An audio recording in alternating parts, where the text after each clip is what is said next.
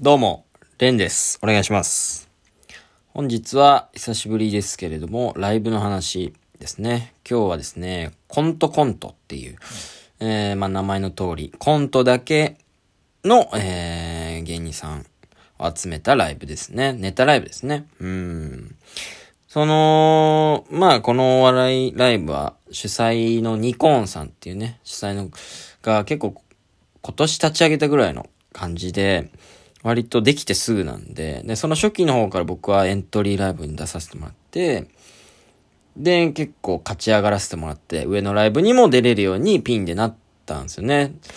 で、結構お世話になってて、で、お客さんも割と、僕が出てるライブの中では結構入ってるライブで、結構ありがたいですよね。うん。で、まあ僕はもともと人気もないですし、実力もね、大したことないので、あのー勝ち上がりというか、まあ自分でエントリーしてお金を払って出るライブに出て、で、勝ち上がって上のライブに出ると。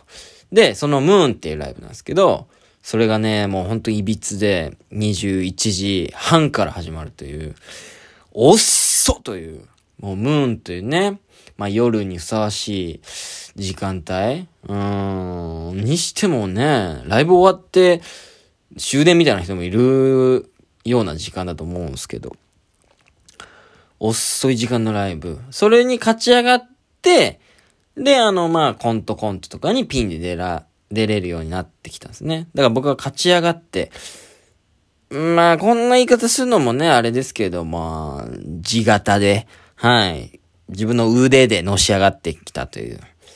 まあ、そんな、そんなこと言うほどの、ね、ことはしてないんですけれども。まあ、2回勝ち上がってますからね。うん。コントコントに出させてもらってたんですよね。で、2回ぐらいピンに出たのかな。うん。で、もう2回、1回目は結構まあ楽しく出させてもらって、2回目はね、もう本当に、ネタ終わった後ありえないぐらい咳が出て、もう、みたいな。本当に笑えないぐらいの咳が異常に出て、でも、でも仲いい人一人もいなかったから誰にも心配されないみたいな。で、それもあって、楽屋の居心地が悪いのもあって、もう咳しながらも会場出るぐらいの。だから記憶がほぼないんですけれども、まあまあ、まあそういうね、出方をさせてもらって。で、ありがたいことにね、やっと、勝ち上がりじゃなくて、オファーをいただくようになりまして。これがね、まあ芸人さん以外の方は、そんなにわからないことだと思うんですけれども、いや、嬉しいんですよね、めちゃくちゃ。うん。自分でやっぱお金を払って出てたっていう時期。うん。まあ、ずっと、なんなら他のライブとかでこういう状態になったことないんで、有名だ、ところだと K プロさんとかね、一番下にゲレロンステージっていうのがあるわけですよ。お金払って出て、勝ち上がった上のライブみたいな。で、なん、なんなら他の、なんか有名なイブキとか赤武者っていうライブも、は、結構オファーが来て、で、そこで出て、また勝ち上がった上のライブだとか、他のライブに呼ばれるみたいな。そんなことになったことないんで、めっちゃくちゃ嬉しい。いや、なんかね、ピン芸がちょっと報われるようになってきたのかなっていう感じがして。うん。まあ、そんなね、ピンでオファーいただいたんですけど、ちょっと無理やりね、飯キラユニットでやってるんですけど、それでちょっと出させてもらえないかという、お願いをね、自らして、うん。で、いいですよって。優しいんですよね。本当にありがたい。出させてもらって。うん。まあその交換条件じゃないですけど、ちょっと今日スタッフがいなくて、道具出しお願いできますかみたいな感じで、だからその、あ、もちろんいいですよって、やらせてくださいってことで、ネタ兼スタッフとしてね、今回コントコントを手伝わせていただいたんですよね。うん。僕意外とそういうのやってきてなくて、一回なんか深町さんっていう主催者さんのライブを手伝ったぐらいで、あんまりタイタンとかも、まあまあまあ、Q さん単独とかも行ったことありますけど、そんななんかスタッフとして道具出しとかをやったことはなくて、結構なんか、ちょっとドキッとしたんですよね。全然やることはいいんですけど、なんか、いや、やったことないぐらいの気持ちなんで、えあら、どうしたらいいんだ？みたいな。ただ道具出しゃいいんですよ。そのネタで使う椅子とか机とか、うん、いいんですけど、割となんか緊張しちゃって、あれ？ど、ど、ど、ど、どうやって出すんだろう？みたいな。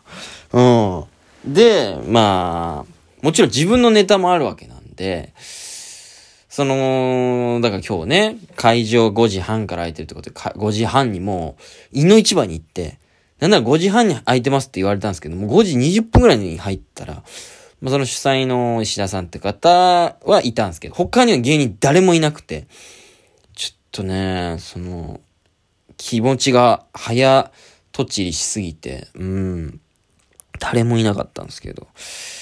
でもやっぱ、ね、不安な時ってね、一番最初に入りたいじゃないですか。うん。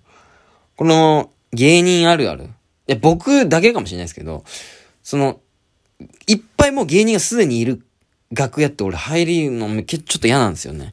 挨拶をこうしていかなきゃいけないみたいなちょっとストレスもあるし、なんか、その空、もう会場に空気感が出来上がってる時もあって、その楽屋とかの。はっはっは、お前さーみたいな。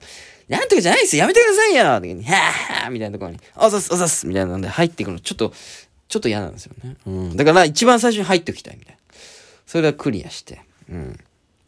で、まあ、ネタもちょっと仕上がってなかったんで、早乙女さん、まあ、小判さんが、もう来て、ネタ合わせしながらね、うん、ここどうする？どうする？どうする？とか言ってたんですけど、うん。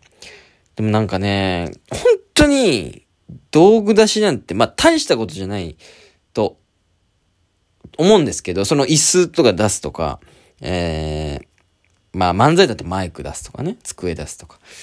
やっぱやったことないから、結構ね、緊張して、ネタ合わせしながらもずっと気になってるみたいな。あ、今日ちょっとあれか、道具出さなきゃいけないのか、みたいな。椅子とは机と、みたいな。なんかそのかけ表みたいなのもらったんですけど、そこに、誰々さん、椅子一つ、机一つみたいな書いてたりするんですけど、あ、これ、これは、えっと、場所はどこだ？場所はどこだ？え？とか緊張しない。で、その小判さんとかネタ、え、どうする？もう一回やる？みたいな。もうね、なんかそれすらも、申し訳ないんですけど、イラッとしちゃって、いやもう今道具出しのこと考えてるから、みたいな。ああ、違うわ、みたいな。うん。本来ネタをやりに来てるんだ、みたいな。うん。でもね、やっぱネタは緊張感それ、まああるじゃないですか。それあるけど、道具出しってやっぱ人の、芸人の、他の芸人さん関わってることなんで、いやなんかそっちの方が緊張しちゃって、今日は。なんかネタ合わせとかやりながらもずっと、道具出し、どうしようかな、みたいな。どうしよっかなってほどのことじゃないんですけど、出せばいいんで、うん。で、やっぱね、あの緊張しましたね。うん。まあネタはだからまあ、まあまあまあ、もうちょっとうまくできたかなと思いながらも終わって。でも終わった途端にもう、えっと、次の動画どうすんだ？みたいな。もう道具のことしか考えられなくて。今日、もう小判さんとの会話とかもうおざなりおざなり。あ、オッケーっす、みたいな。もうすぐ、もう一言で終わらせるような会話。あーっす、みたいな。これがさ、なんとかだよなって、小判さんふざけてくるみたいな。まあ、いつもの感じで。でももうなんか、おっす、みたいな。はい。一言で終わらすみたいな。これもこうだよなみたいな。なんか変なノリしてくる外す。すぐ終わらす、みたいな。毒出しあるんだよ。みたいな感じで。いや、そうっすね。まあでも始まったらね、そんなまあ、難しいことではないんですけど、あのー、まあね、芸人さんが手伝ってくれたり、あ、僕微調整するんで置いといてくれたら大丈夫ですよとか、あ、僕椅子出すんでじゃあ机だけお願いしますとか、結構芸人さん優しくて、うん。スタッフとしてすごいありがたかったですね。うん。だから本当にね、こんな臭いこと言うのもなんですけど、本当にスタッフをやって、スタッフのありがたみわかるというか、お笑いスタッフの方。うん、道具出しの方ってまあいらっしゃるんですよね、袖に。そ、そこまでまあ、雑談することでもないと思うんですけど、もうちょっとちゃんと挨拶しようかなとか。何なんすかね。脱せですけど。上京して、すぐに、まあ家事とか初めてやって、あ、こんな家事ってめんどくせえんだとか、洗濯マジめんどくせえな、みたいな。それでちょっと母親へのありがたみわかるみたいな、ちょっとあるじゃないですか。まあ、それじゃないですけど、ちょっとやってみて、ああ、なんかその、次の出番の人が近くにいないとちょっと緊張するとか、あれ？いなあの人いないどこだ？とか、うん。道具手伝ってくるとありがたいとか、うん。やっぱ、で、バタンバタンとか僕言っちゃってたんですよ。やっぱ椅子を畳もうとか。まあそういうのもしないように丁寧にやってくれてるスタッフさんもそういえばいるなとか思い出したりとか。うん。やっぱ一回やってみるもんですね、何でも。したら本当にその気持ちがわかるというか、うん。